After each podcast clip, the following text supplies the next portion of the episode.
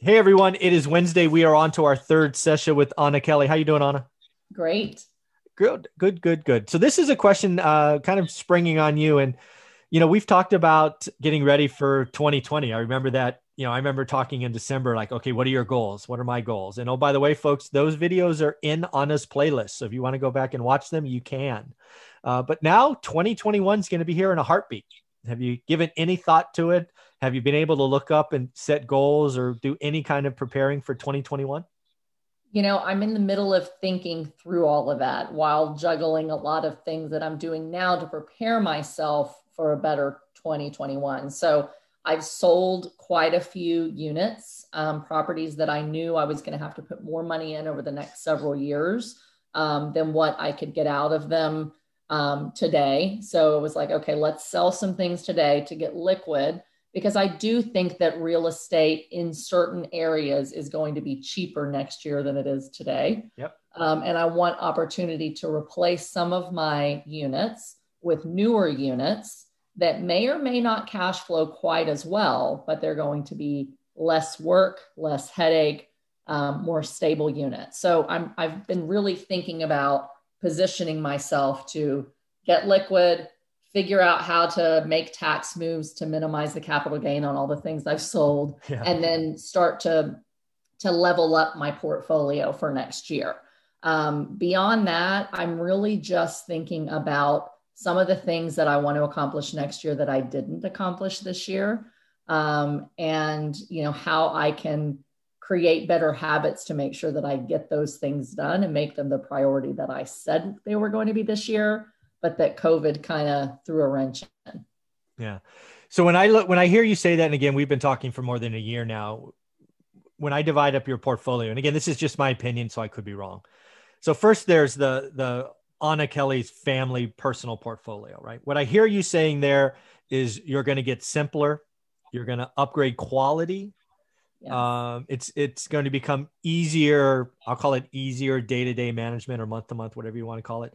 Is, is that kind of a fair summary?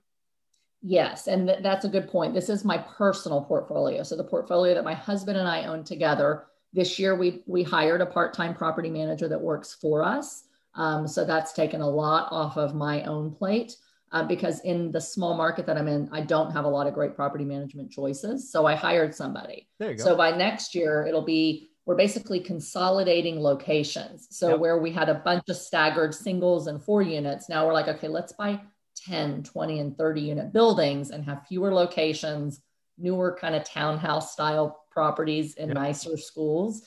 Um, and just simplify, you know, what we have in our personal holdings for yep. sure. Yeah, I think that makes total sense. And again, also upgrading quality. Yes. Okay. And then I look at your bigger portfolio. I don't know, bigger, other portfolio, right? Units, it's national.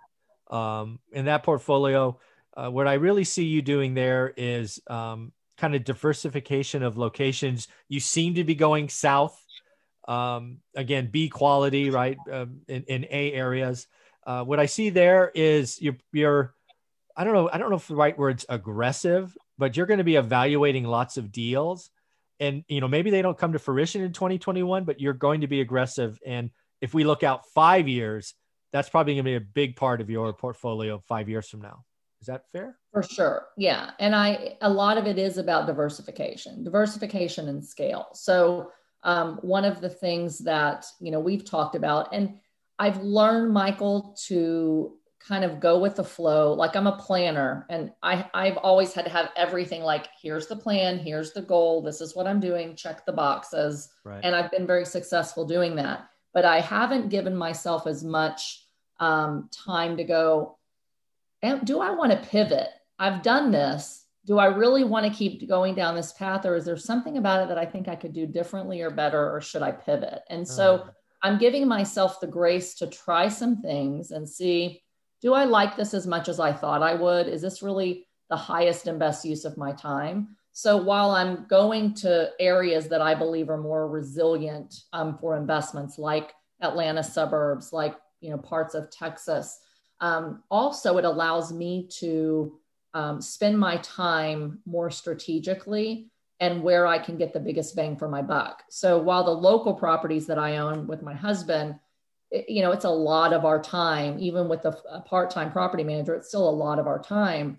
Where when I can partner on a syndication with other people, you know, the, the, the parts are, are greater than, you know, the sum of the whole. And so essentially we can delegate certain things so that I can just do the pieces that I'm most passionate about and that I that I like the most and where I can make the biggest bang for the amount of time that I put into those deals. So partnerships on a deal by deal basis is something that um, I'm enjoying.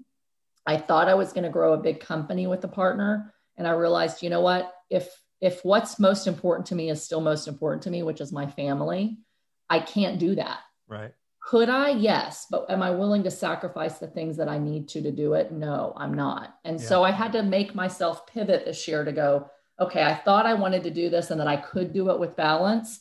And I realized that I can't do it with balance um, and the balance of my family and, and my personal health and things I need to do needs to lean more strongly that way. Yeah. Reminding myself, I don't need the cash. I, I, I like more and I want more and I'm driven and determined, but I'm not going to do deals just to do deals. So I'm really going, is this going to be a great partnership and a great asset for myself and my investors that I'm going to enjoy?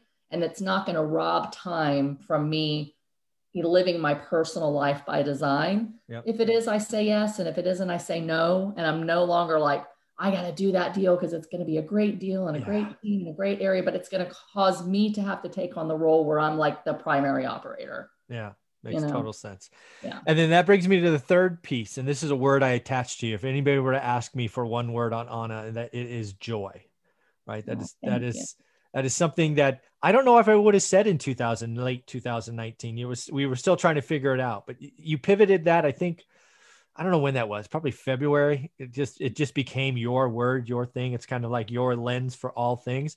And one thing I see uh, you picking up is is I don't know what you want to call it, mentoring, training, enabling, whatever. But I think that's going to become a bigger part of who Anna is in the future. But maybe I'm reading that wrong. But I, I think that's where you gain joy yeah i i definitely love helping other people. And so you know being able to to create the mentorship program and give it the time that i needed to and and see people making you know progress toward their own goals has been definitely something that's definitely rewarding um, and and i will continue to do. The other thing has just really been like you said it, it's going I no longer have to grind because I have to. Yeah. I now longer I now get to work because I want to. And yeah. so if it's something that's going to create joy for me and I'm going to enjoy doing it and it's going to be a blessing to my family and others, I'm all in, let's have fun. Yeah. But if it's something that's going to make me go, "Oh, why did I do this?"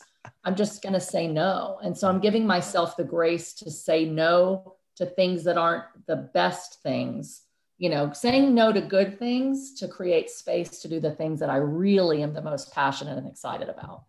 Yeah, and I think that's something people just need. I think I think more of us need to sit back and really think about what brings joy. I mean, that's a simple three-letter word, but it's so powerful.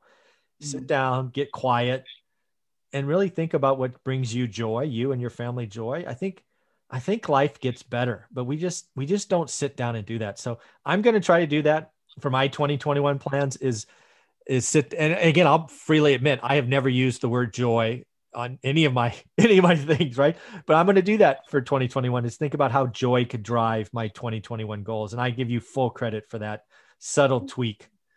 Thank you. I appreciate that. And yeah. that makes me excited. And I think that's part of it. When when we can operate from that place it becomes contagious. And then we see other people operating from a place of joy and going wow, you know, I can do this. And yeah. so just being able to help other people um, in the midst of what you do and having doing it, it makes a huge difference in your day to day and how you feel and how you make decisions.